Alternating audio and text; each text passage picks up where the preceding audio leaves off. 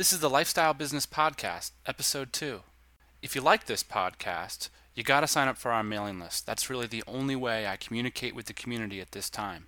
You can find that at lifestylebusinesspodcast.com. Hi, this is Dan Andrews, and I'd like to thank you for downloading the Lifestyle Business Podcast. This is a podcast aimed at individuals who are interested in unconventional approaches to life, business, and their careers.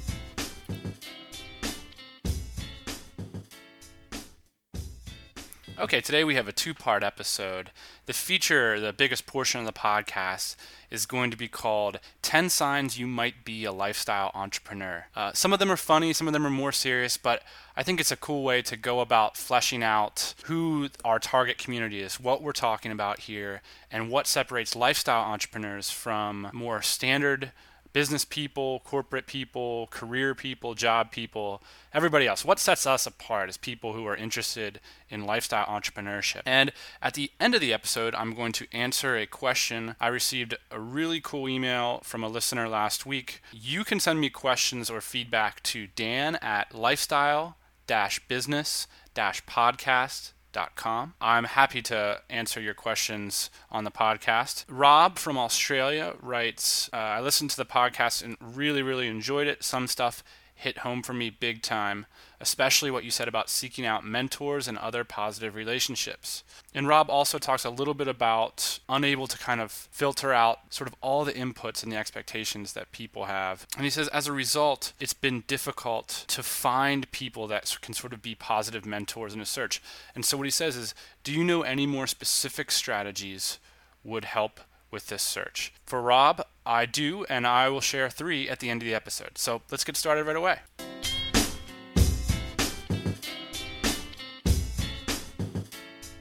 Feature segment here, we're going to talk about 10 signs that you might be a lifestyle entrepreneur. You know, the, afford- the affordability and the accessibility of digital communication tools means that it's never been easier or cheaper to start your own business. And now people, they really, you really have the ability to run global companies from your living room. I've seen it happen so many times. I run my own. Once you see this stuff sort of breaking down, it's not such a huge conceptual leap. Customers and suppliers in any time, co- time zone can command your attention at any time of the day. And these conditions have created fertile soil for the lifestyle entrepreneur, the lifestyle designer, barefoot executive. You know, there's a lot of different uh, terminology for this kind of thing. And that's a, a person who creates businesses that pay not only in money, but in time and mobility. Therefore, that increases the effective value of your income. That is really the critical thing here is that in the digital world, there's many more currencies than just money. And when you take away someone's freedom of mobility, basically what I mean, what's happening is that if you can create cash while creating time and mobility, I mean that has a multiplicative impact on the cash that you have. If for example you spend your money in the same place every single day for years, there's really diminishing returns to the value you're seeing for that money. Um, it's not bringing extra excitement or extra learning or intrigue or opportunity into your life. But if you can have a vocation or a company that allows you to start moving around and engaging new circumstances, even small things like, for example, when I first quit my job, the best mastermind group that I started going to happened to be for internet marketers, and it met in the middle of the day it was a great meetup, and not having a job allowed me to go there. Also, sort of served as a filter. So, anybody that hadn't taken the plunge and quit their job, they weren't going to be at this meeting because it was smack dab in the middle of the workday. Having that time away from an office location allowed me to seek out these great opportunities, which those meetings are v- extremely inspiring and it really allowed me to talk with some smarter, much smarter individuals than myself, and it were a great help in my business. That's just one example of how having uh, why you would even want to seek out time and mobility in a real practical way is, is the ability to latch on to new sources of value and income and not just have to arbitrarily sort of show up to a building every day. Okay, so of course there's always been lifestyle entrepreneurs. Uh, but only recently, with the help of the internet, has the lexicon and the culture begin to emerge around this kind of thing. And And hopefully, you'll find this podcast as one of the premier, premier resources uh, to this movement. So, what follows is a list of 10 signs that you might be a lifestyle entrepreneur. So, number one, your laptop is your most important possession. More than any phone, car, lucky t shirt, your laptop serves as the central hub from which you conduct your business and your life. It probably has some scuffs, and the loss might inspire some tears, but instant replacement. Although you back up all your files with Gmail or some other cloud services, so if you were to lose it, you would still be okay. So make sure um, there's a couple services you can look into. I use Gmail, Google Docs as sort of cloud computing services. Also, Mozy is a service that you can use if you have things like uh, QuickBooks databases or things that you really need to hang on to. Although I would definitely suggest using sort of online cloud-based accounting services like a like a FreshBooks, for example. Number two, do you guys have Wi-Fi? Is the first question you ask upon entering any hotel, friend's house, cafe, or family gathering. I mean, the lifestyle entrepreneur, they run their networks, uh, their businesses 100% using Wi-Fi signal. Even if that's if you're overseas, you're using either a VoIP connection or Skype in order to you know communicate with people. You're, you're obviously having to monitor your project management software, whether it be your Basecamp or your Pelotonics or um, or you're you're using your Gmail, of course. I'm interested to know is does anybody has anybody in the audience used Gmail and has def, has opted instead to use another service? For their business. I know the most common is is Outlook, and I can still see some reasons, although not many remaining, why someone would want to use Outlook. I would certainly be interested in hearing alternative email clients. From my perspective, Gmail kills, and I would be interested to hear why people would make an alternative decision. Number three, uh, you bring up for discussion the most recent posts from the following top bloggers Tim Leo, and Seth while out for drinks with your friends, you refer to them by first name and as if they were close friends. Tim, obviously, Tim Ferriss, uh, for those of you who are already into the lifestyle design, lifestyle entrepreneurship movement, Tim Ferriss sort of wrote the definitive book of the movement. It's called The Four Hour Work Week. It's not really about working four hours, although you can. It's more about creating leverage in a solopreneurship uh, situation. And that's really important, okay? So here is one of the fundamental mistakes that solopreneurs make. They forget about the importance of activating a, like a close act, active network working for a common goal. So, as a business person, you can have one of two things working for you, right? It's either capital or people. Now, there's also, of course, there are viral elements on the web that can work for you. So if you create a great document or something and people pass it on, that's a sort of a form of leverage. However, basically, I mean, I would say the majority of people getting involved in solopreneurship or lifestyle design, they're not, you know, they're not gravitating to this because they have uh, tons of capital. If you're not used to ownership and capital and having people working for you, it's easy to kind of assume that the route of going as a solopreneur is is something that is separate from that. I, in the short way of putting this is that people who start web-based businesses ignore the importance of getting virtual assistants, hiring employees,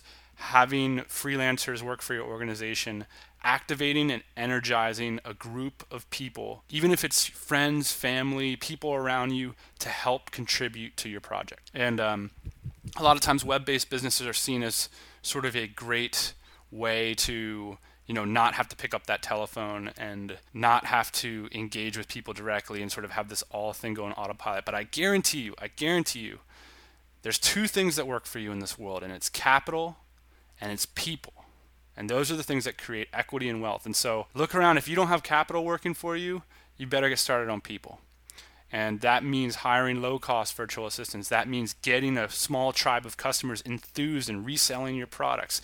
That means putting your hand out there and meeting top bloggers, meeting top people in your space, and getting them enthused about what you're up to.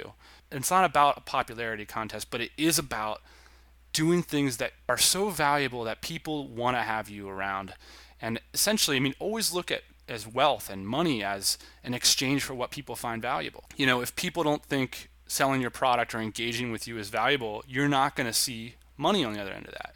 You know, there are contrary examples, but a sure, certainly a surefire way to create wealth and get money and, and, and, and create wealth for yourself is to really reach out and improve the quality of your network. And so we're going to talk much more about that. But we're talking about Tim Ferriss. We're talking about Leo, who writes Zen Habits, um, which in a I think in a digital world you need to create sort of proactive habits that allow you to simplify things because it's so easy to sort of let the world flood in on you. I think one of the things that both Tim and Leo talk about so effectively is how to focus in on the information in particular that is helpful to you, that's going to get you to the next level. And the opposite of this would be people who are unfocused and will fritter about sort of vague general information like like where there's a political strife or um, who which news anchor is arguing with which news anchor or like what's going on in Arizona right now. And you've got to ask yourself, what is the effect of allowing this information to act on my brain right now? And is it helping me to get the life that I want?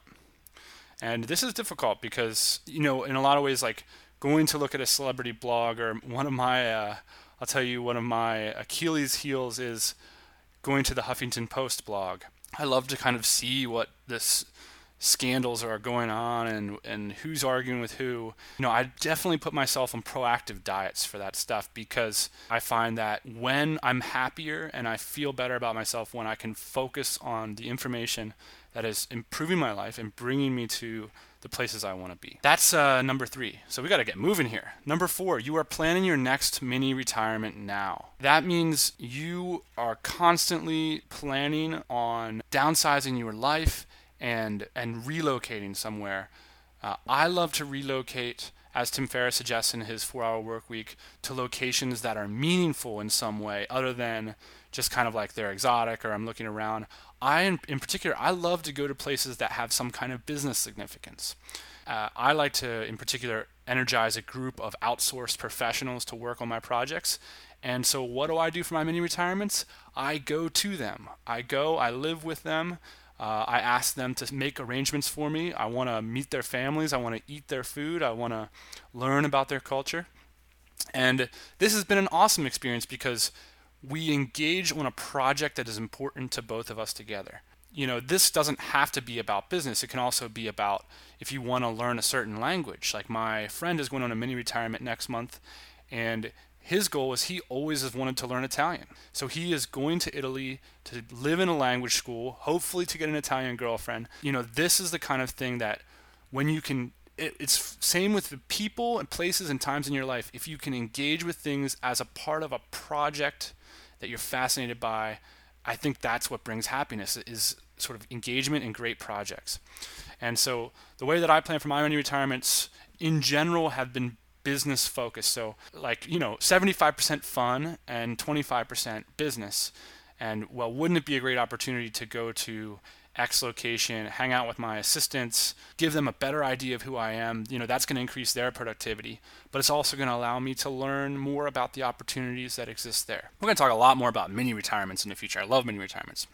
Number five, you know the term global arbitrage and you overuse it in conversations. Global arbitrage is essentially the concept of well, there's a lot of lot of different ways to talk about this, but I think the main one um, that's important for lifestyle entrepreneurs is that you understand two things. One is that if you can outsource a task to an area of the globe, um, the living costs are much lower. You can get a huge, a much better value return on your investment in terms of hiring somebody. Um, you know, India is an example of tech outsourcing location. Maybe not the best right now. We'll talk more about what the best is right now in the future. But let's just take, for example, it's cheaper obviously to live in India right now than it is to live in California. So if using digital communications tools, if I can outsource a task to India, then I can get a better rate on it. That's one form of global arbitrage. Now, the other way to look at it is if you can mobilize your income. So, say you make 45 grand a year, and you live in Philadelphia, for example, you might be able to save, I don't know, it depends how frugal you are, you might be able to save anywhere from $300 to $1,000 a month on your income. Now, if you were to be able to mobilize your income in Philadelphia, and you were able to travel to, let's say, a lower cost area of the world, like the South Pacific, some island in the South Pacific, the cost of living there might be $1000 a month. So your effective income the amount of money that you could save could easily go up to you know 1500 close to $2000 a month you could save on that just by moving to the south pacific. You know so there's a lot of different ways that if you can mobilize your income if you can detach it from a certain location it can become more valuable. Uh, you can see this with time and money. So it's like it's the same thing. Um, look at like how much you'll pay for a sandwich in the airport. Now, the reason that an airport sandwich costs seven U.S. dollars and the one two miles down the street costs three dollars or four dollars is that they're taking advantage of the fact that you don't have any time or mobility. You cannot leave the airport because of security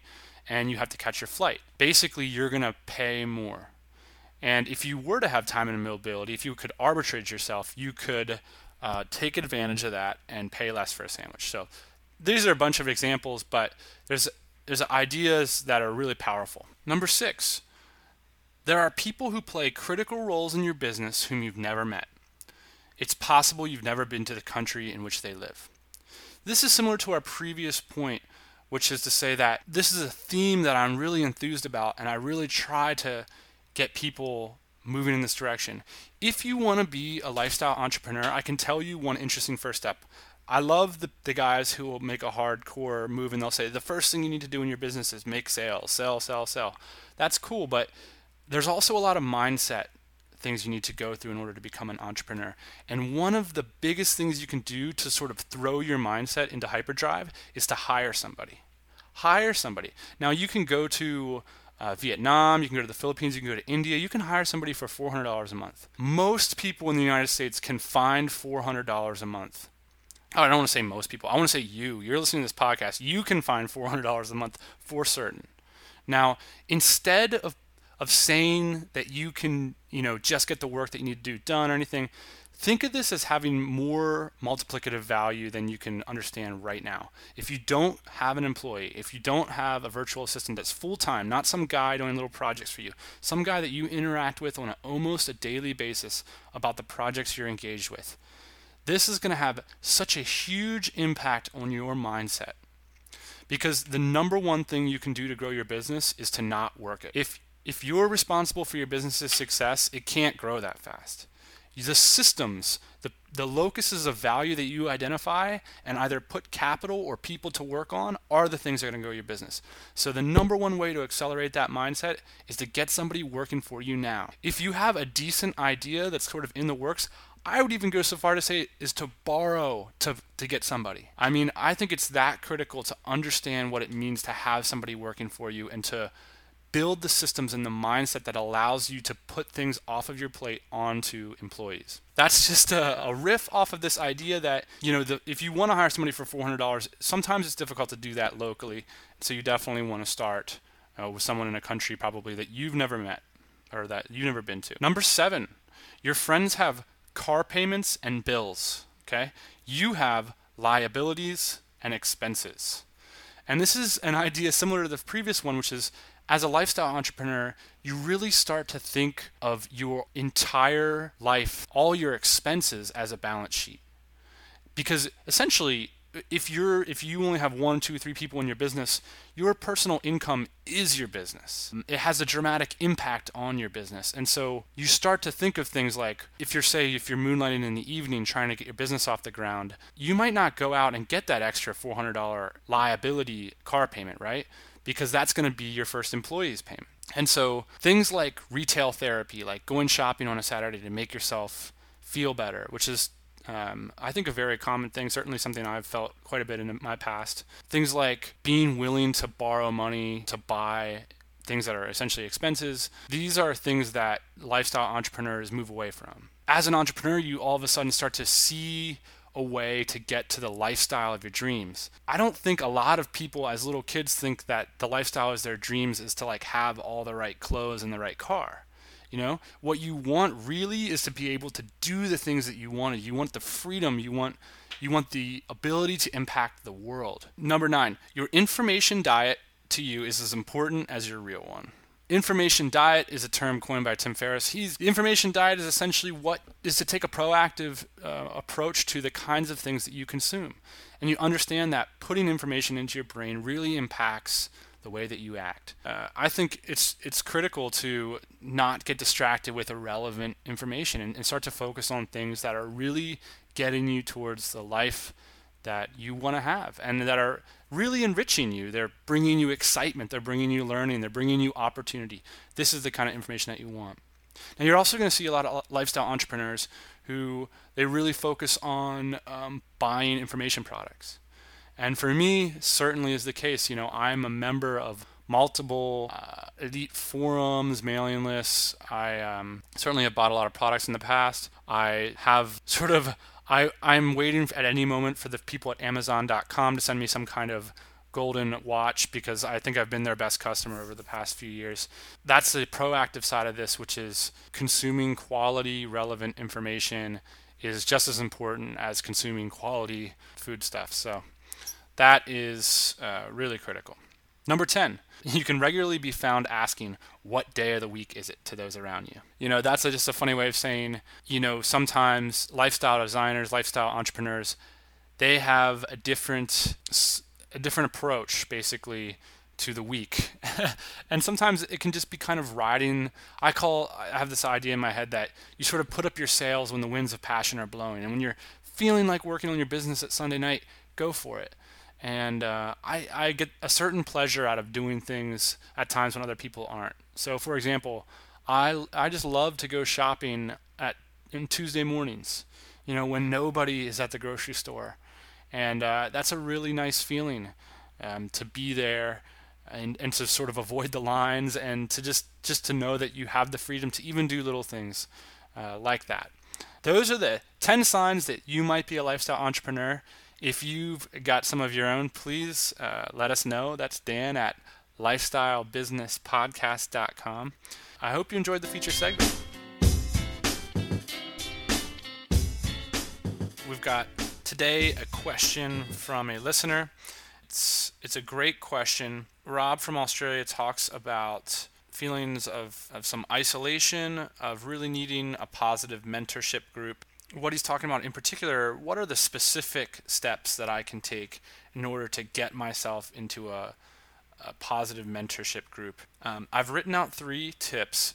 Uh, I gotta say, after looking at them, I'm a little worried that they're not specific enough, but a lot of these things are mindset issues and they're more general principles. And finding the specific ways to implement these things in your life, I think, is unique to where you're at, both geographically. I mean, I'm not sure, for example, about you know there are certain sites that I would use to uh, network with people in the United States that might not be as relevant in Australia or in Europe.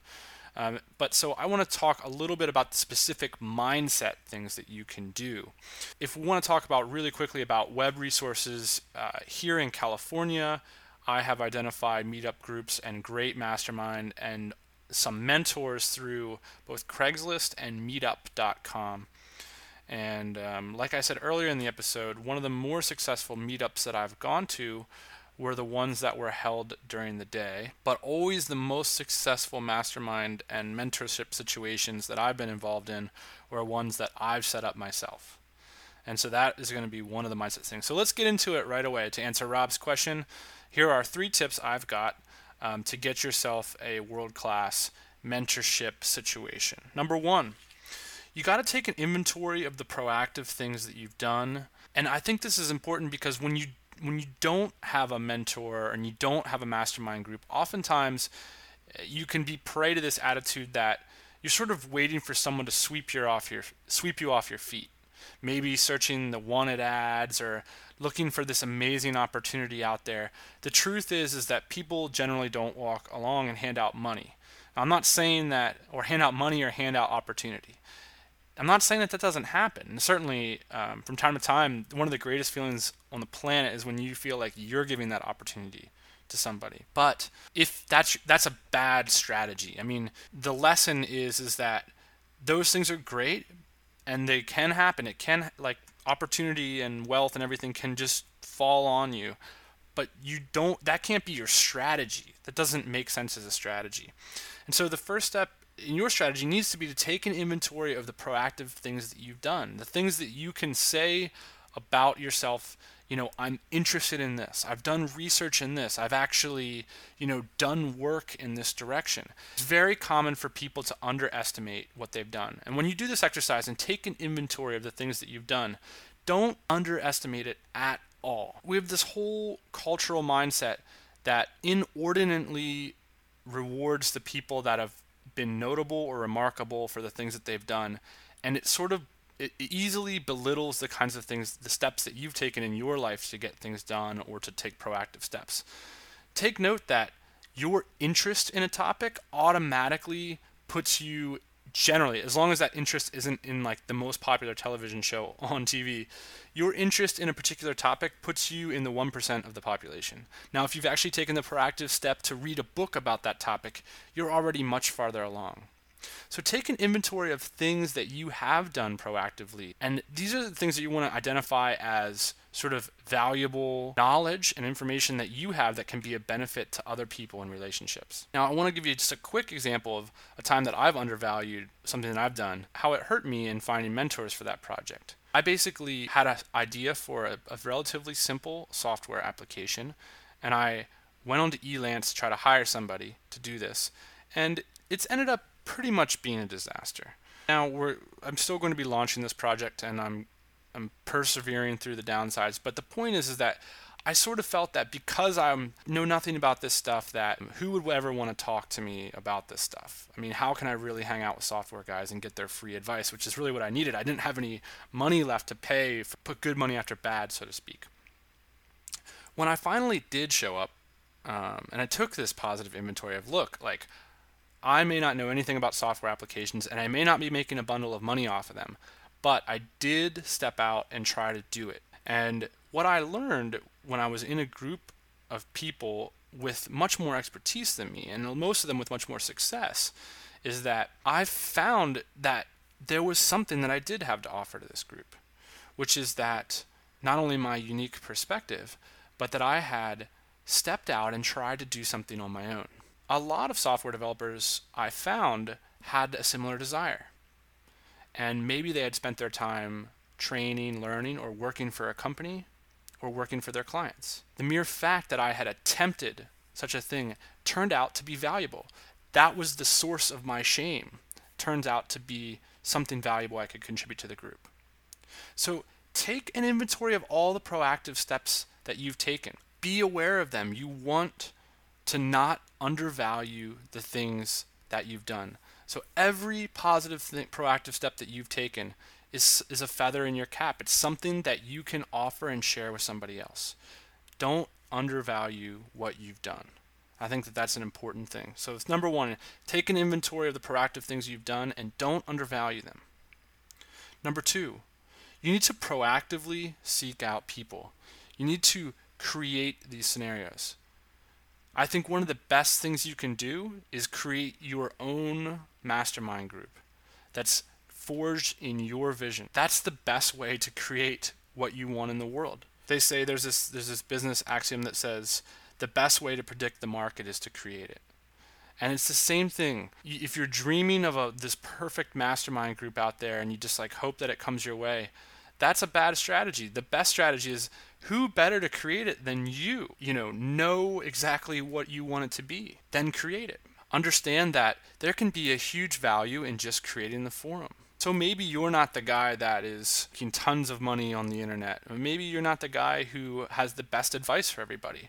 But you are the guy who's got the vision to bring it together. And by merely setting it up, you can be creating tons and tons of value. And there's countless examples of that being true bringing people together can be of huge, huge value. So if you have the vision to just bring this thing together, I think that that is a huge value. So that's number two. Proactively seek out people at, at in meetups. You know, whether that be through the web, Twitter, um, whether that be through blogs, um, whether that be through friends. You've got to proactively seek these people.